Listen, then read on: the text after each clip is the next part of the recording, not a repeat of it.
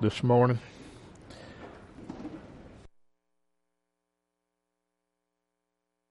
Sing number 100 or number 28. I will sing the wondrous story. Number 28.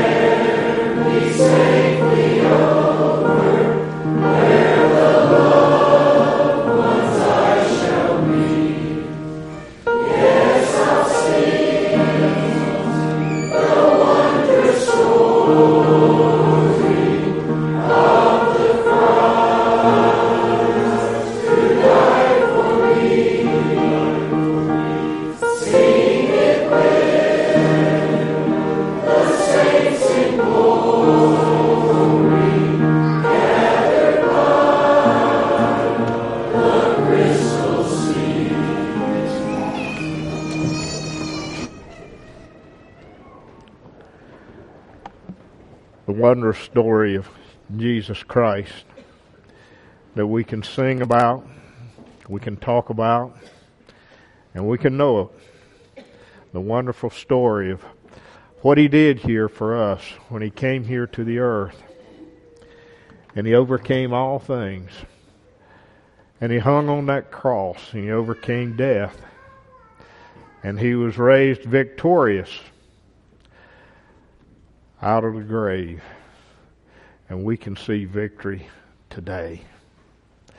Only through Him, not by what good works we do, but by having faith and repenting of our sins, we can see victory.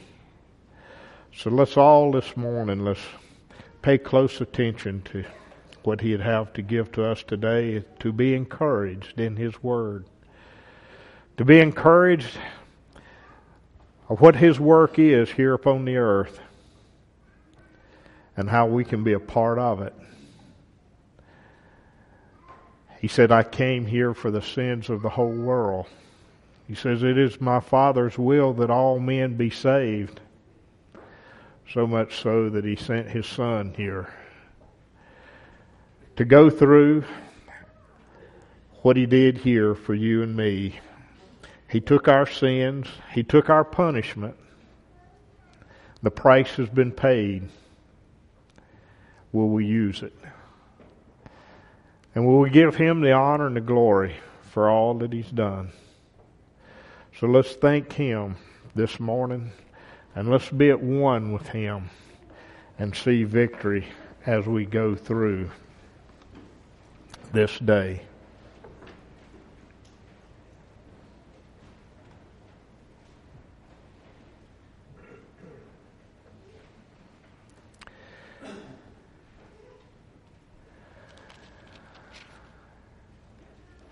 I believe this morning we're going to read some here. I believe we read last week, we read the second chapter of Titus. I want to read the first chapter this morning.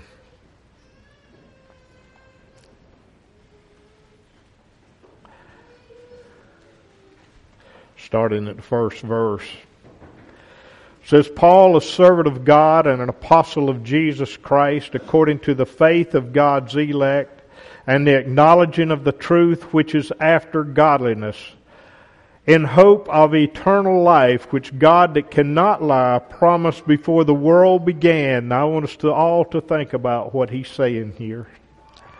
First of all, he's just instructing and he's encouraging this young man.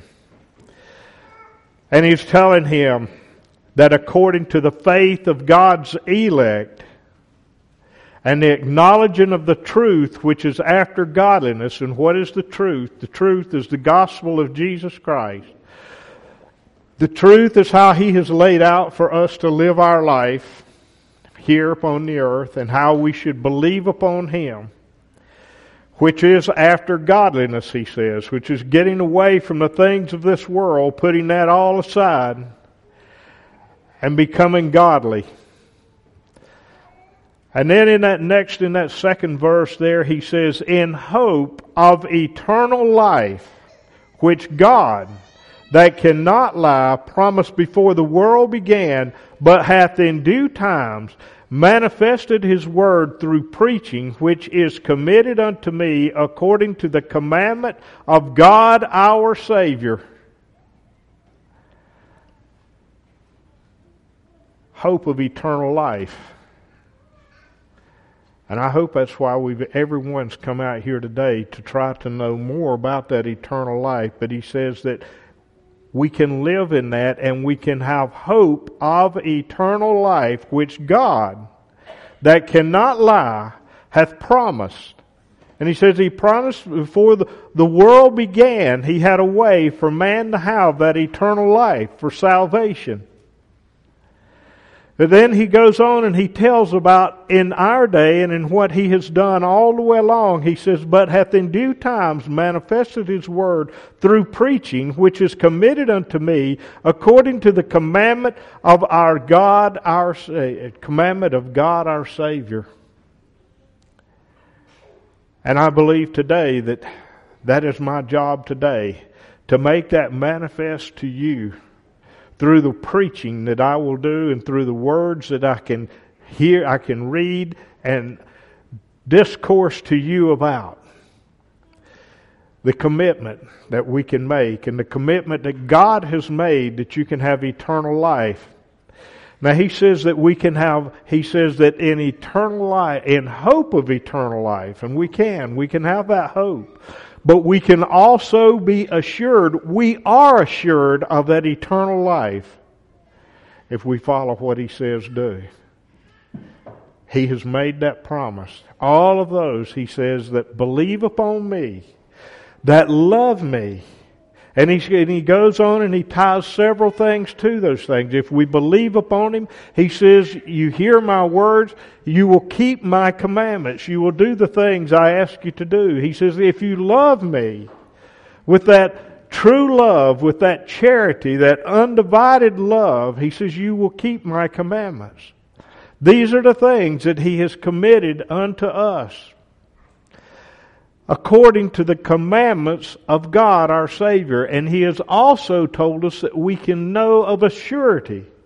He says, if you ask, you shall receive. If we truly ask, we shall receive. And that will give us that hope, and we can know that we can have that. We can be assured of having that hope. Not just going around saying, yeah, well, I believe that I've got it, or I hope I have it. He says that we can have hope of eternal life because we can know we have that Spirit and that we know we have that connection with God through His Son, Jesus Christ. That's how we can have that hope is because we know of a surety that I have that connection. When I, I was just reading recently in Acts and all about the things that that took place there. And all the people that when they heard the word, it was on several different occasions. He says they were saved. They came into the church. That spiritual church. They were added to that because they believed. They believed the word that was being spoken in that day. And they were trusting that it was the truths of God. And he says, they can now have that eternal life. And this is what I want us to all to remember and understand that it's available to each and every one of us. Doesn't matter who you are, what you have done, where you come from. That Spirit of the Holy Ghost is available to all that want to repent and have full faith and trust and be baptized for the remission of your sins. That's what he is telling us all about. And then he says to Titus, mine own son, after the common faith, says grace, mercy, and peace from God the Father and the Lord Jesus Christ, our Savior. You know, he's wanting to just direct his comments to this one person. This letter that he was writing. But I feel like that it's it, we could take our name and put right in that same place. We could take your name, whoever it might be, or this group of people, and say, "Mine own son, after the common faith, if we have heard His word, if we have been encouraged by His word, now we are a son of God." Grace mercy and peace, grace, the power of God, the love of God, mercy, the forgiveness of God, and peace. That peace that bring, He brings upon you when you see and know that Satan has no more power over you. When you see and know that you can be a son of God, that you are a son of God Not just that you can be. We all should understand that we can be, but are you truly in that position? When we receive that grace of God, that mercy of God, that peace of God, he says that is from God the Father and the Lord Jesus Christ. And that's what we can build our hope. And that's what we can build our knowledge on eternal life. To Titus, mine own son, after the common faith, grace, mercy, and peace from God the Father and the Lord Jesus Christ our Savior. For this cause left I thee in Crete, that thou shouldest set in order the things that are wanting, and ordain elders in every city as I had appointed thee. He gave him a job to do, and he went out and he was teaching and preaching, and he was helping others as he went into one other town or another town. He was there helping others that would be able to teach and to preach the wonderful words of God. If any be blameless, the husband of one wife, having faithful children, not accused of riot or unruly, but a bishop must be blameless as a steward of God, not self-willed, not soon angry, not given to wine, no striker, not given to filthy lucre. And he's just talking about people there that would be able to go out and to teach and to preach the word, what their qualifications, some of them should be. But a lover of hospitality, a lover of good men, sober, just, holy, temperate. Now these are all the attributes that should be in each and every one of us. It doesn't, yes, it should be in the leaders there, the people who are leading the church here upon the earth. That should be there. But it should, all of these attributes should be in each and every one of our lives. A lover of hospitality, a lover of good men, sober, just, holy, temperate holding fast the faithful word as he hath been taught, that he may abide by sound doctrine both to exhort and to convince the gainsayers by sound doctrine. And that's the word of Jesus Christ. By sound doctrine, to be able to encourage and convince those who are unbelievers that is the, the position that we be, we should be holding fast the faithful word as he hath been taught. And who is it that can teach you and I today? The Word of God. He has made that promise that I will write it in your mind and put it in your heart.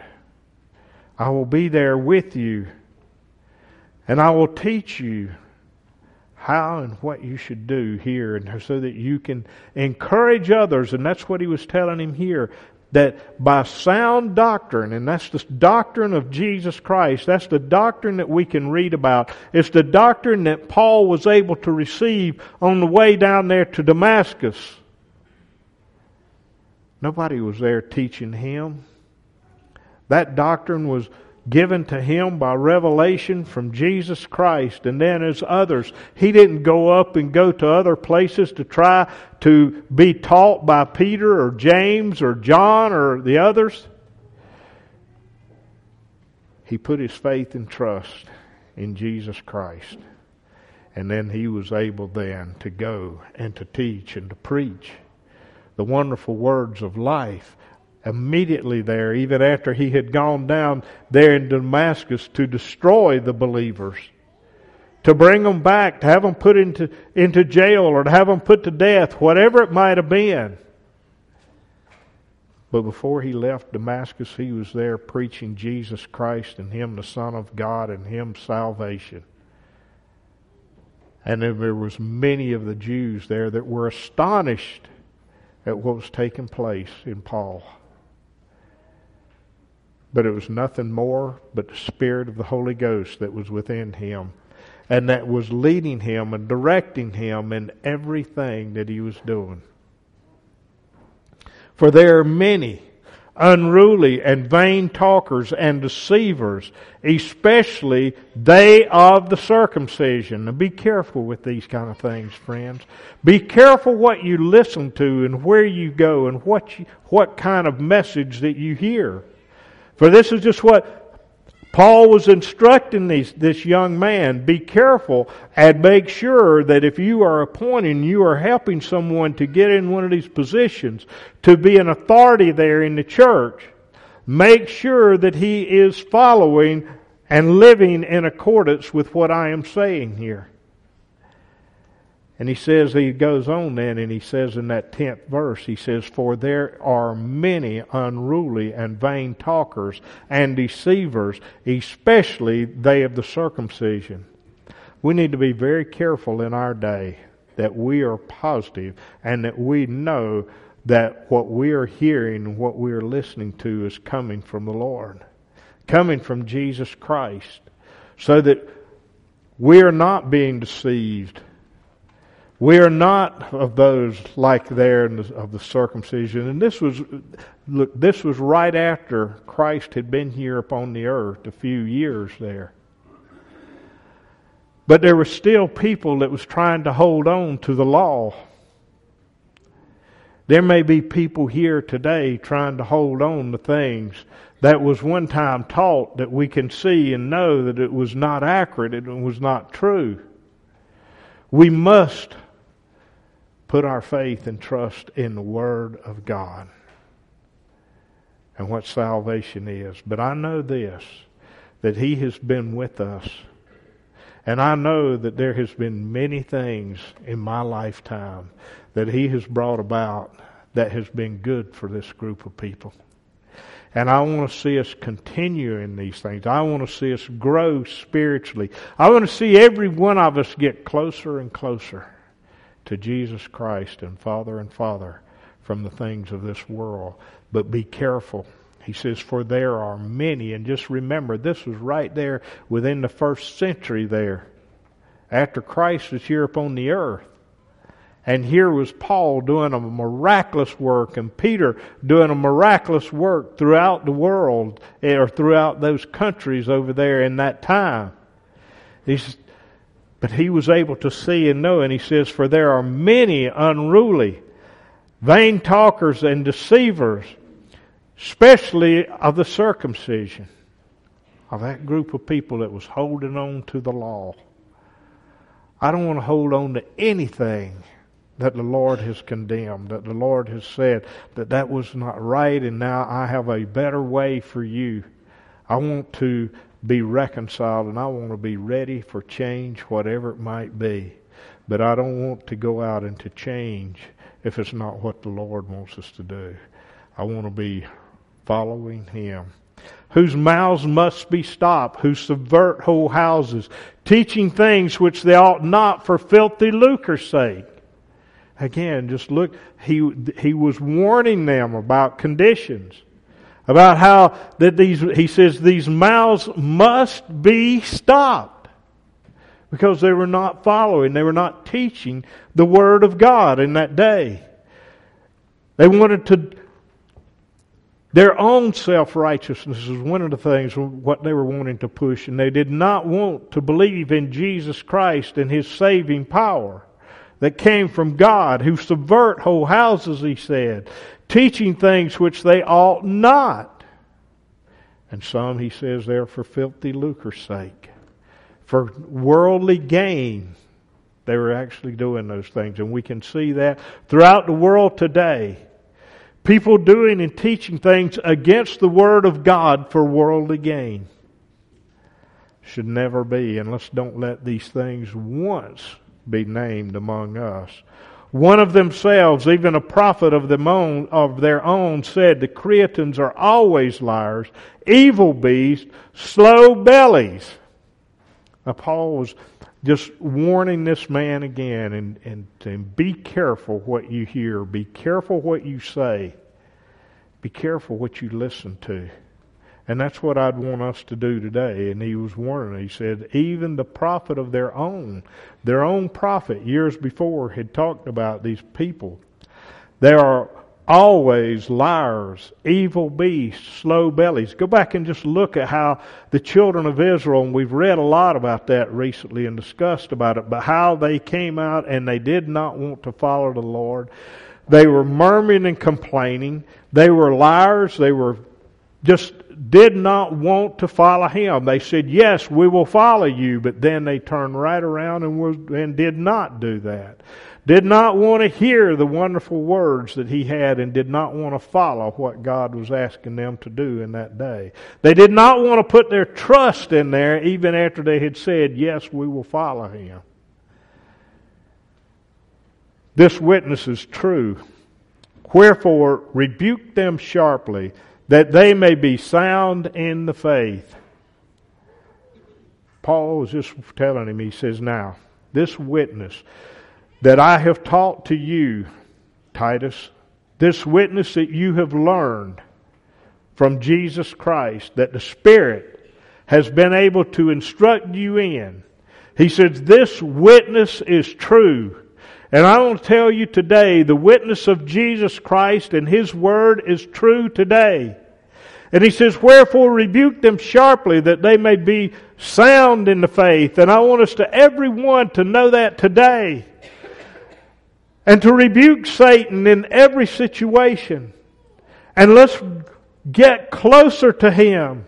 Let's walk in a way that we believe in that true witness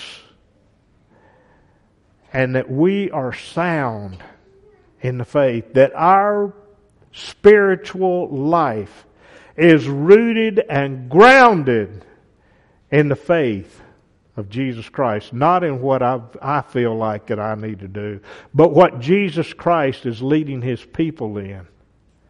And that can be and is different.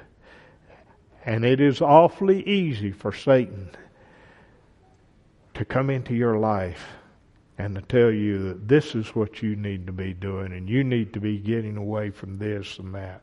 This is old fashioned. What did he say up there? This witness is true. And I know and I believe that his witness right here with us is the truths of God. And if we aren't following them, something is wrong. If we are if we have that worldly attitude in us and we aren't willing to get it all out and to put it all into his hands and to follow him, there is something wrong. And it's not in him. His word is there. His truths are good. Not giving heed. Now, this is what he to, to Jewish fables and commandments of men that turn from the truth.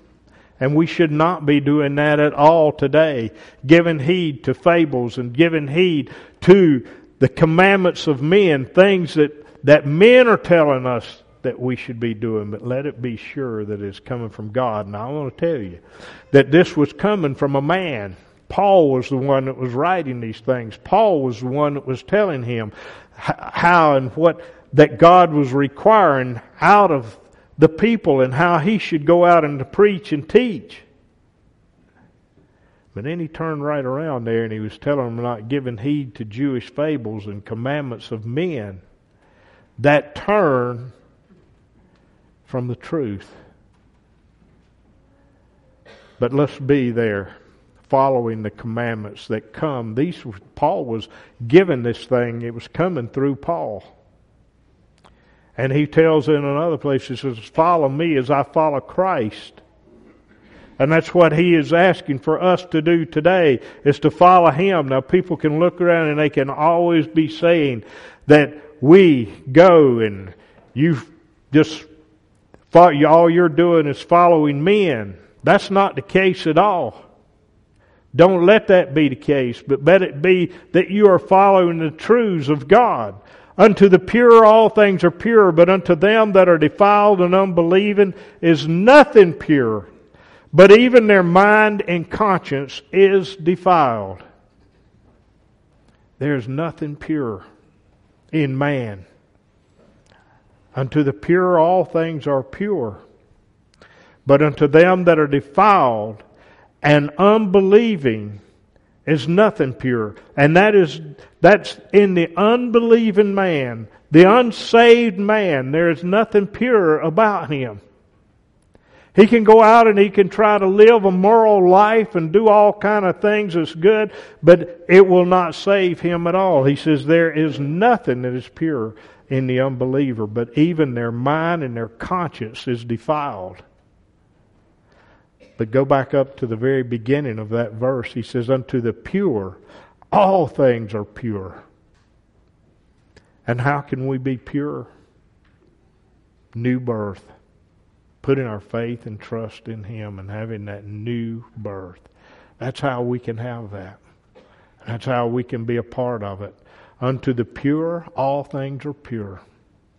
But unto them that are defiled and unbelieving is nothing pure.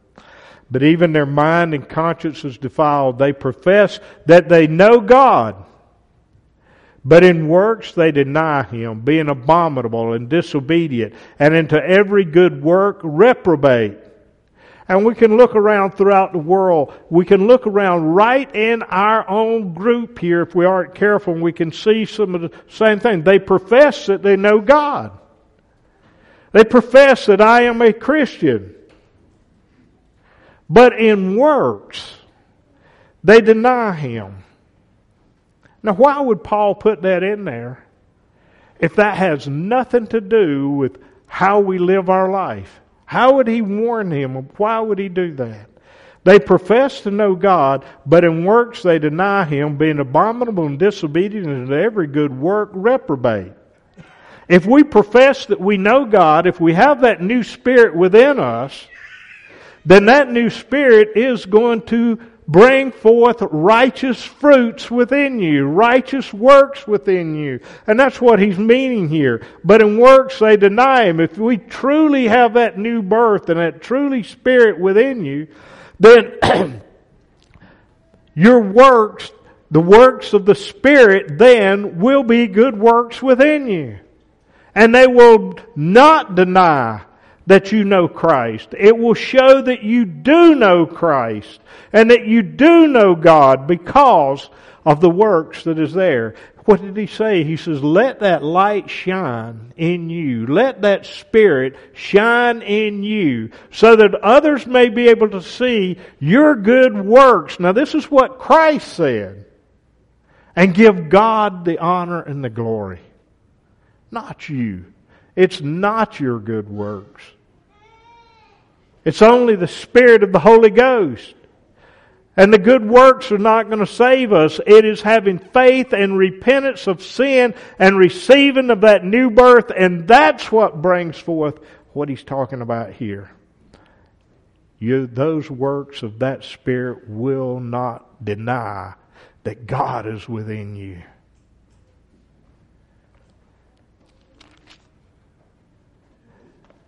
We read this second chapter last week. There may be a few things I may just touch a little bit on again. But speak thou the things which become sound doctrine. And that's what should be in our life and everything that we do. But speak thou the things which become sound doctrine. That is excellent advice for us all. And we can just put our faith and trust in Him by living in accordance with that. Let's turn over to James. I want to read a little bit there.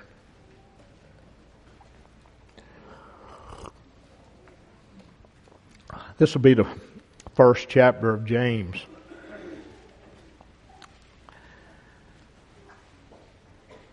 James wrote this letter to the people, to the 12 tribes, he says, that were scattered abroad. First chapter of James, first verse.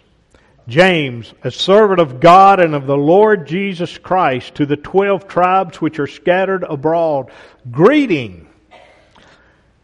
My brethren, count it all joy when you fall into divers temptations now I want you to think look how he started out this letter. Here he was going to write something and he, to encourage the brothers and sisters. Write something so that they could understand more about how God and how Christ would have us to live our life here upon the earth. And he started out, he says, I'm writing this letter there to the 12 tribes of Abraham, to the, all the way back, that goes all the way back to him. 12 tribes of Israel. But listen what the next verse was. My brethren, count it all joy when you fall into divers temptations. Now what, why would he bring that up? Immediately when he started out. He says, brethren, be joyous when you fall into all kinds of temptations, when the temptations come upon you. And then he goes on to explain about that, of what those temptations can do, knowing this, that the trying of your faith worketh patience.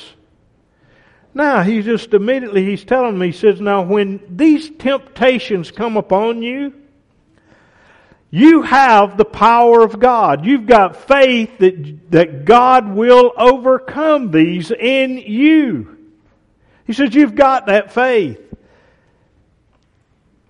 And this is what I want you to use. And he says, Now, use, knowing this, that the trying of your faith worketh patience in you. Wait upon the Lord, is what he's talking about.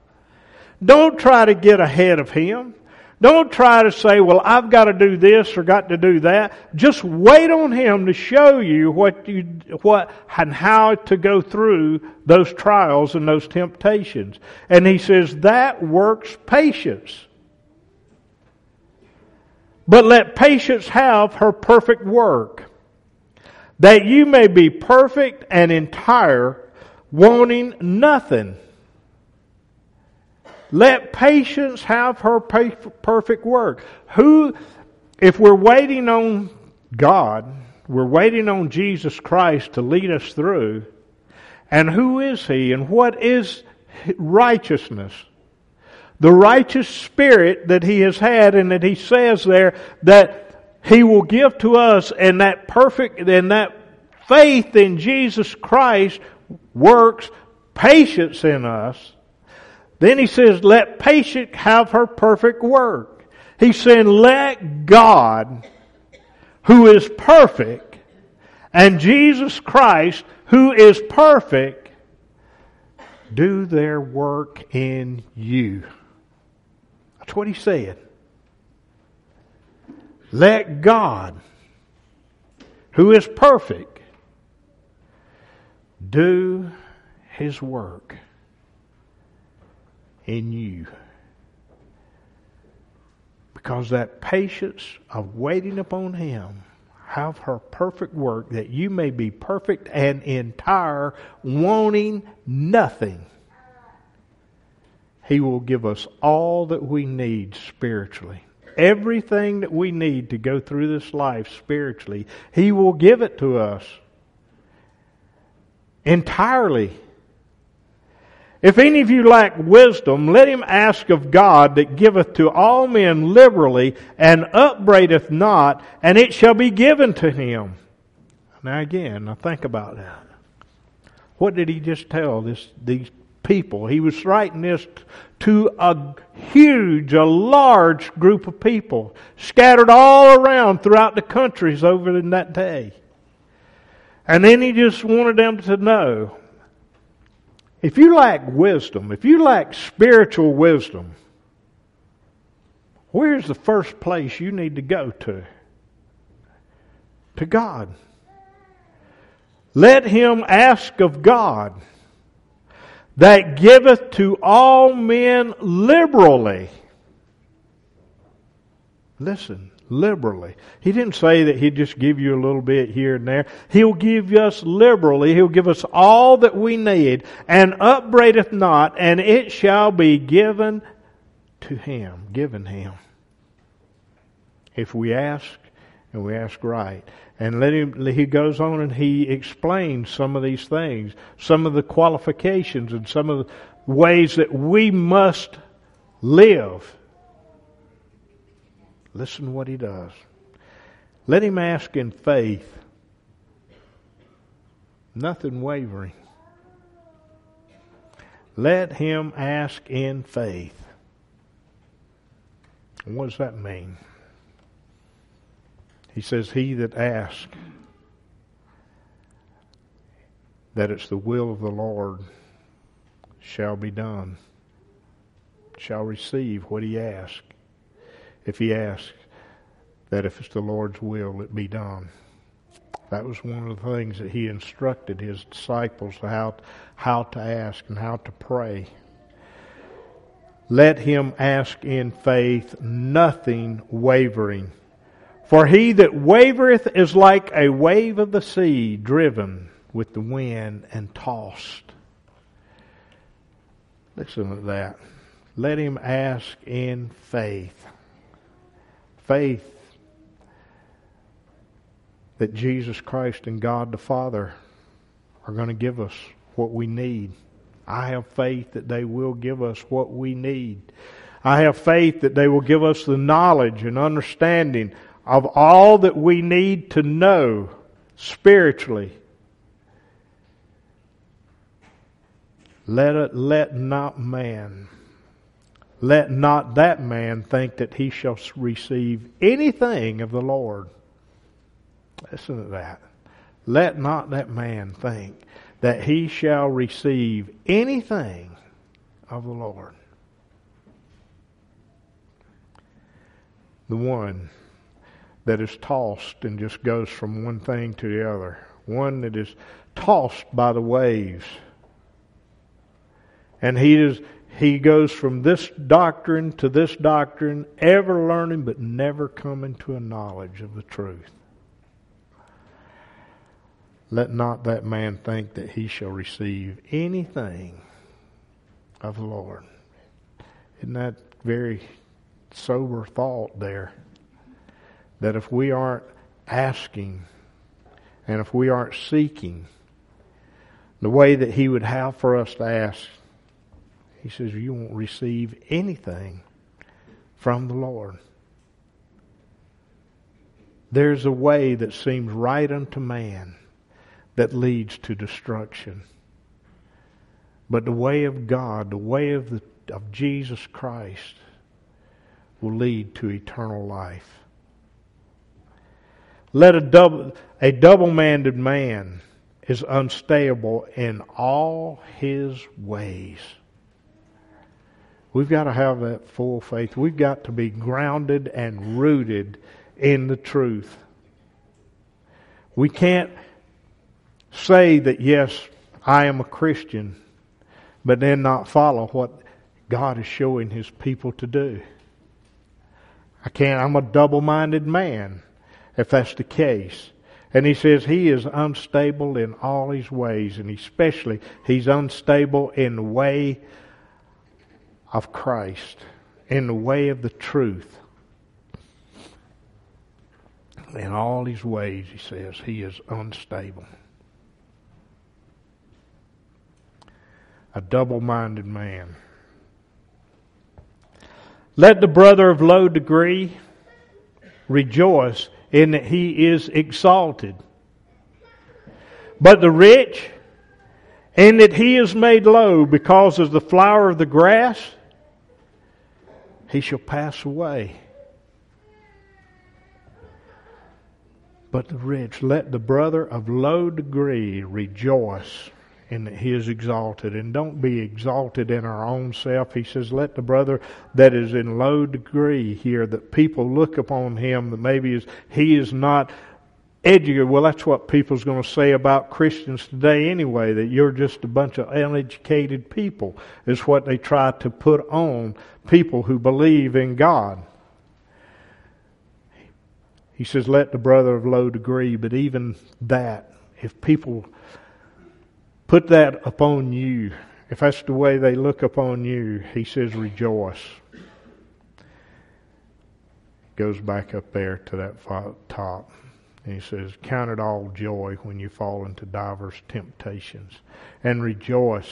Let the brother of low degree rejoice in that he is exalted in the Word of God, not in himself. He is exalted and he is built up spiritually, not the natural part. He wants none of that. He wants to be spiritually brought up so that then he can rejoice in the Word of God. Rejoice in the kingdom of God. Rejoice in knowing that I have been born again.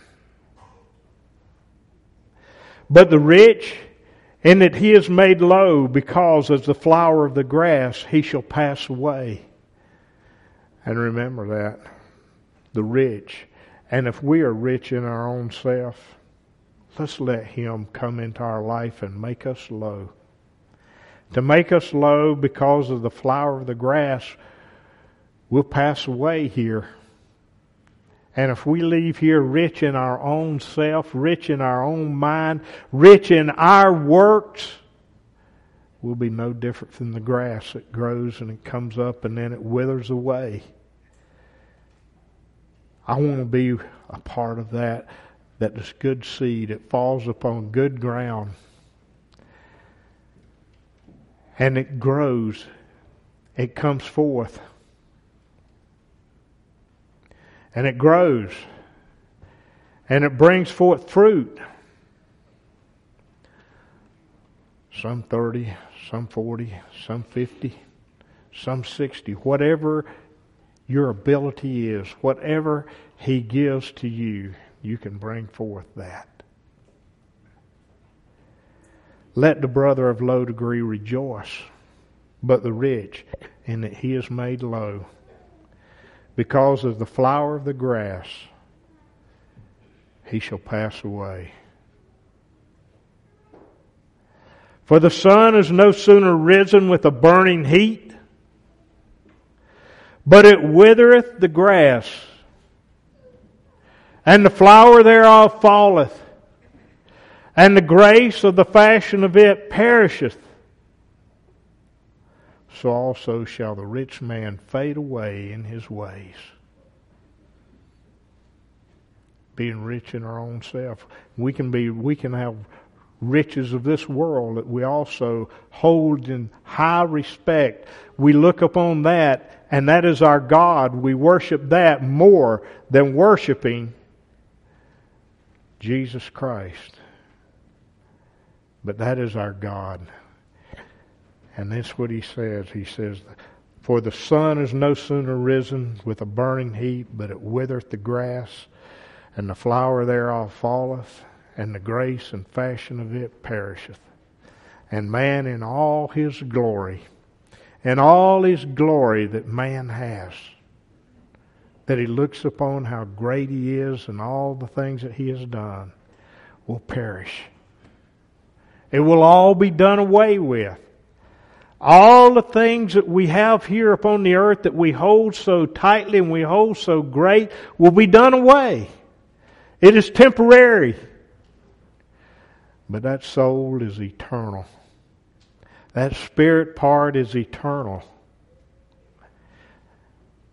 And we have the choice to receive Christ Jesus, to be at one with Him, and to see victory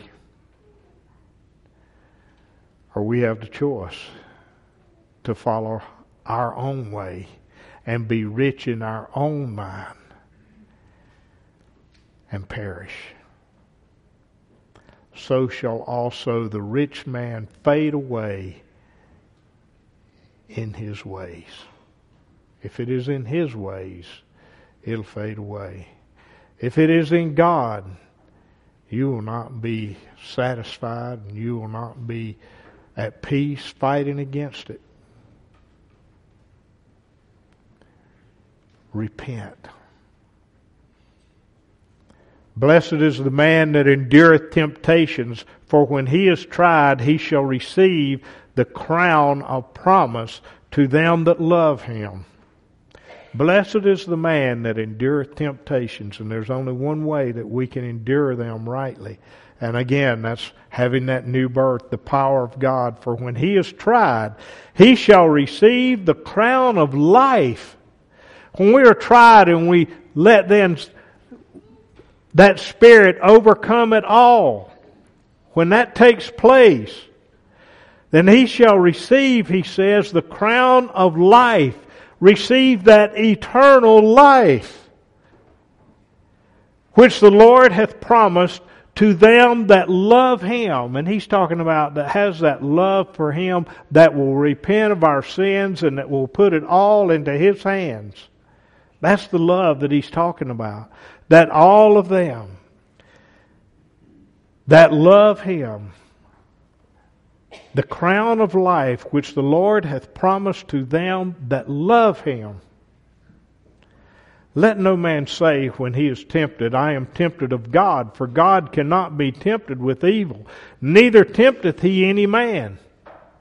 God cannot be tempted with evil, and God will not tempt you with evil. God will allow things to come upon you. He will allow temptations to come there, but He is there. He says, I will not allow anything, any temptation to come upon you, but what there is a way for you to escape. There's a way for you to overcome it.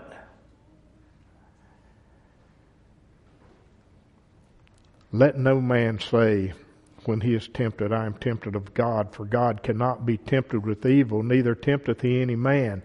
But every man is tempted when he is drawn away of his own lust and enticed. Now listen to that. Do you ever see that in ourselves that we are tempted with things because we are allowing this body, the lust in this body, to have control? He says that's why you are tempted. That's why you are drawn away. That's why, listen to that again. But every man is tempted when he is drawn away of his own lust and enticed to commit those things. He is drawn away by that. When Satan tempts you, when that temptation comes, Get it out of your life immediately. Get it out. Don't let it sit there. So Satan, get behind me. Then when lust hath conceived, listen to this. This is very a serious warning. Then when lust hath conceived, it bringeth forth sin. And sin, when it is finished, bringeth forth death. Do not err, my beloved brethren. Listen to this morning. Let's read, let's start at that 14th verse and let's read that again. But every man is tempted when he is drawn away of his own lust and enticed. When we allow this body to be lusting after, to wanting something, it doesn't matter what all it is envy, strife, anger, thieves, stealing, lustless body, whatever he says. These are things that is tempting to us. When he is drawn away of his own lust, he's drawn away by being tempted and letting Satan then not using the power to overcome it and enticed. Then when lust hath conceived, when those things there, we leave it in our mind. And then it starts to build. We don't immediately get it out. It starts to build and to grow. And he says then, it's conceived there and it starts to grow and it brings forth sin because we're allowing it to stay there. We're now becoming involved in it. We've been tempted with it. And now we are becoming involved in that. And then he says, then, then he says that brings forth sin when we do that. And sin, when it is finished, bringeth forth death. When sin is finished. When we then just agree with that, we know that we shouldn't be involved in it, but we just go on because we desire that sinful lifestyle and we just go into that. He says, then that sin brings forth death. That spiritual death. And we don't want any part of that. And then he just warns us, he says, Do not err, my beloved brother. Do not let Satan get you in that position. You've got the power to overcome it if you've had that new birth. If you can't overcome sin, if sin is just in your life and there's something there that's just constantly coming up to you and you're getting involved in it, something's wrong. It is you because you don't have that new birth, if that is the case. Because he has made it very plain and clear that I will over that new birth, that new spirit will overcome sin in you. Now that does not mean that you're going to live a perfect life. It means there that that we're not going to be just habitually in sin out here living in these things and just going on about it. We may find ourselves that we have made a mistake, we have sinned. And that's where he says there to come to him. He says, My Father is quick to forgive. He says, I am there mediating for you at the right hand of God. He says, That's where I am. That's what I am doing for you. Do not err, my beloved brethren. Every good gift and every perfect gift is from above, and cometh down from the Father of lights, with whom is no variableness, neither shadow of turning.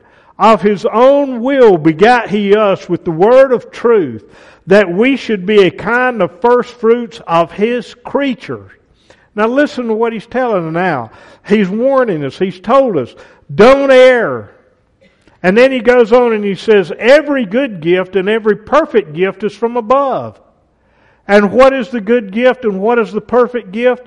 It's power over sin. The Spirit of the Holy Ghost being given to you. That is that good gift. That is the perfect gift that comes from above. That comes from God through Jesus Christ. And cometh down from the Father of lights in with whom is no variableness, and there is no variableness in him at all. His word is the truth. There is no evilness in him, neither shadow of turning. Of his own will begat he us with the word of truth. It was his will. It's his will that we be saved. And he says, by of his will begat he us with the word of truth that's what He gave to us, the word of truth, that new spirit through Jesus Christ. That we should be a kind of first fruits of His creatures. Wherefore, my beloved brethren, let every man be swift to hear, slow to speak, slow to wrath. For the wrath of man worketh not the righteousness of God. Listen carefully, friends. Again, remember, he was writing these things to encourage the people, to rebuke sin, and to encourage them in righteousness. And he says, Wherefore, my beloved brethren, let every man be swift to hear. Every man be quick to hear the word of God slow to speak. Keep that mouth under control, he says. Another place he says there, and I, we'll probably read about that, what he talks about the, the tongue. Wherefore, my beloved brethren, let every man be swift to hear, slow to speak, slow to wrath, for the wrath of man worketh not the righteousness of God. When we see us in that condition. Says, The raft of, God, of man worketh not the righteousness of God. He wants us to be kind and gentle, but firm and bold. But never, never letting the raft of man come out of us. Wherefore lay apart all filthiness and superfluity of naughtiness, and receive with meekness the engrafted word which is able to save your souls. Listen to that. Now he's telling them. He says, Wherefore, brothers? And that's what I want you to know today.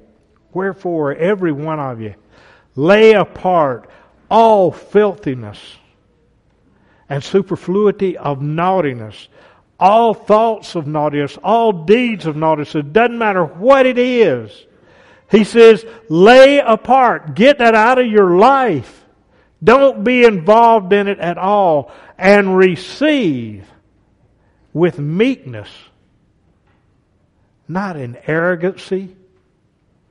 You know, we can come across that way. But he says, receive with meekness the engrafted word which is able to save your souls. Be, receive that, the engrafted word. And what does that mean? You take a plant, a tree, and you can take a limb and graft that into that tree, and that branch will bring forth fruit. Because, but if you leave that branch away from that, don't graft it into that tree, it will wither and die if you cut it off from the original one. And what he's wanting us to do here is to be engrafted as a branch of Christ, to be engrafted into the Word of God, into the Spirit of the Holy Ghost. That's what he's saying. With meekness and receive with meekness the engrafted word, letting that word be put into you, brought into you, which is able to save your souls. That's the only way that your soul can be saved, is receiving the word of God and living by it. But be ye doers of the word, and not hearers only deceiving your own selves. Again, listen.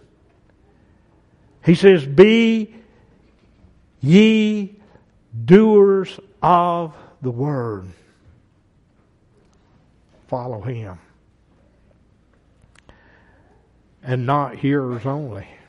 We can go around and we can say, I hear this from the Lord. I hear what He's saying. I hear the Word. But are you doing it? Are you following it? Is your life showing that you are living His Word? And that's what he's talking about here.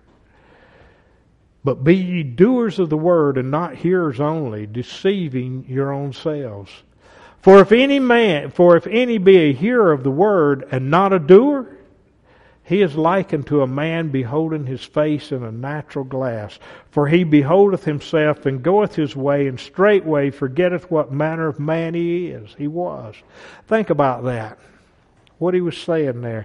He says, If any man, if any be a hearer of the word, and not a doer, he is like this a man that he looks upon himself in the mirror and he may see all about his features and everything there.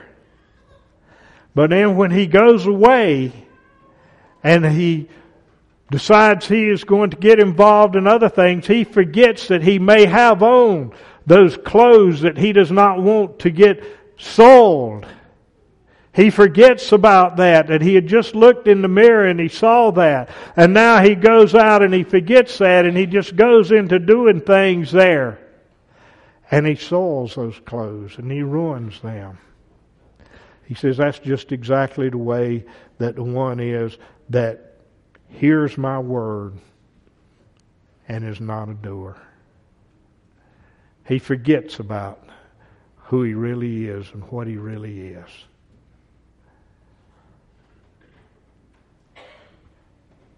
Be a part of him. He that beholdeth himself and goeth his way, and straightway forgetteth what manner of man he was. But whoso looketh unto the perfect law of liberty, and continueth therein, he being not a forgetful hearer, but a doer of the work, this man shall be blessed in his deed, in his works, in the way that he does, in, in his life here upon the earth. He says, he shall be blessed in his deed. Read that again. But whoso looketh unto the perfect law of liberty and continueth therein, you look into it. You see what it takes. He says, He that starts to build that tower, he says, count the cost. So when you look into what it takes to have eternal life, he says, Now, whoso looketh into the perfect law of liberty, that's what you're seeing, and you say, Okay, how can I have that? How can I have that eternal life? How can we do that? How can you receive that?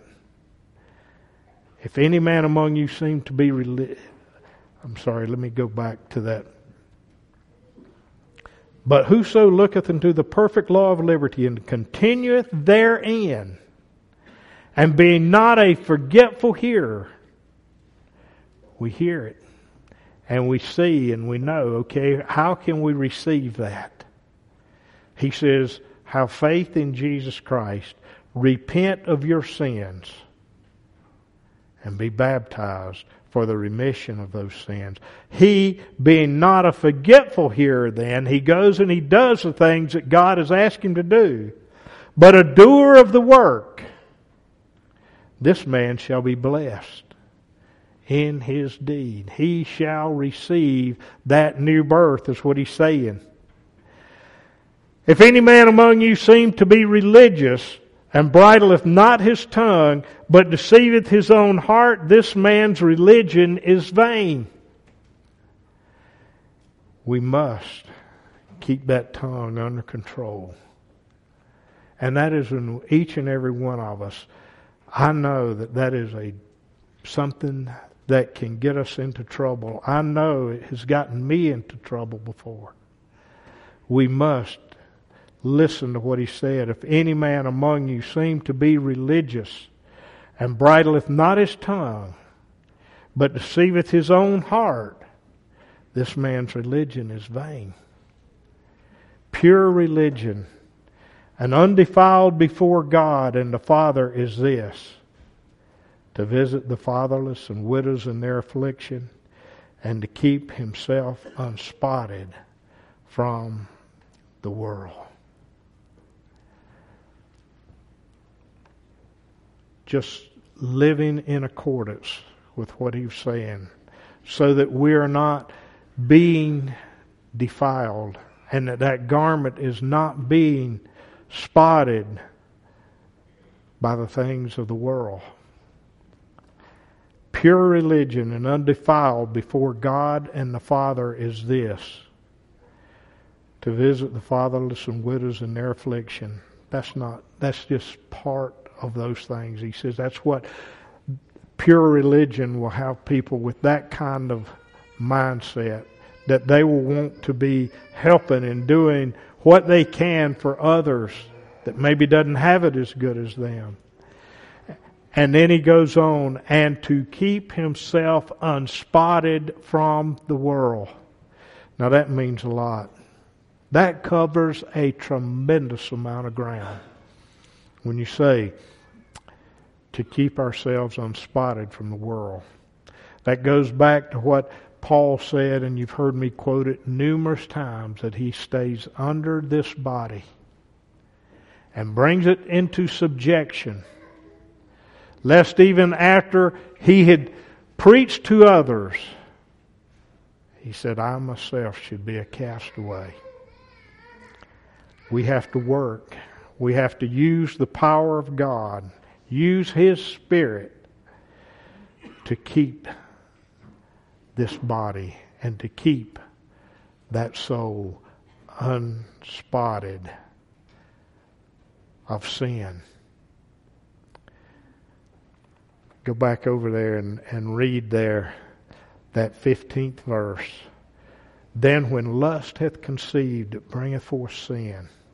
And sin, when it is finished, bringeth forth death. Do not err, my beloved brother. Do not let Satan steal a march on you. He's very deceitful. And he can make things look awfully pretty. And yes, following God, you have to go against the current. You got to go against the world to follow Him. The flesh doesn't like that. It wants, and it loves darkness rather than light. But that new spirit will fill you with light. And he says, if that body is filled, if this tabernacle, this body is filled with that spiritual light, he says that how great a light that is. But he says if that eye or that body be filled with darkness, how great that is, and it will lead to destruction. We can have that light, we can be filled with it, and we can see victory. Listen carefully to his word. If any of you lack wisdom, ask of God that giveth to all men liberally, and ye shall receive.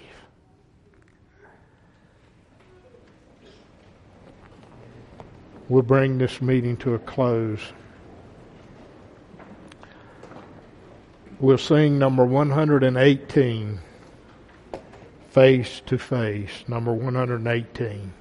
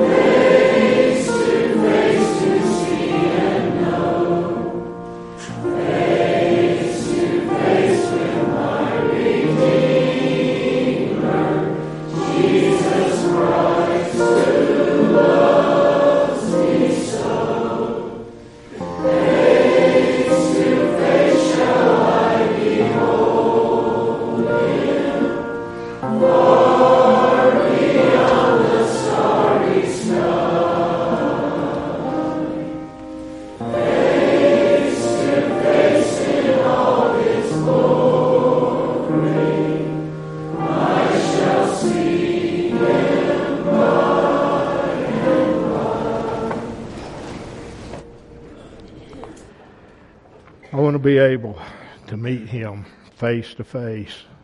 We're going to, everyone, meet him face to face. And what will it be with us? That's the question I want us all to keep in mind. And whatever it is, let's clean it out of our life and see victory in Jesus Christ. Let us pray. To God the Father, I thank you for your wonderful words that we have read today and we've discussed.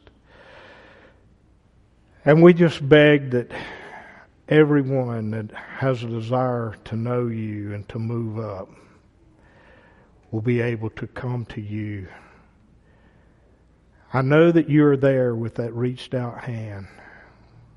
And I know that you will be with all of those that are struggling, that wants to know more, that wants to get closer to you. You will relieve them of their burden. God, just be with us in the upcoming days and show us what you'd have for us to do with the things you've entrusted into our hands and how we can be a part of your kingdom here on the earth. We ask in Jesus' name. Amen.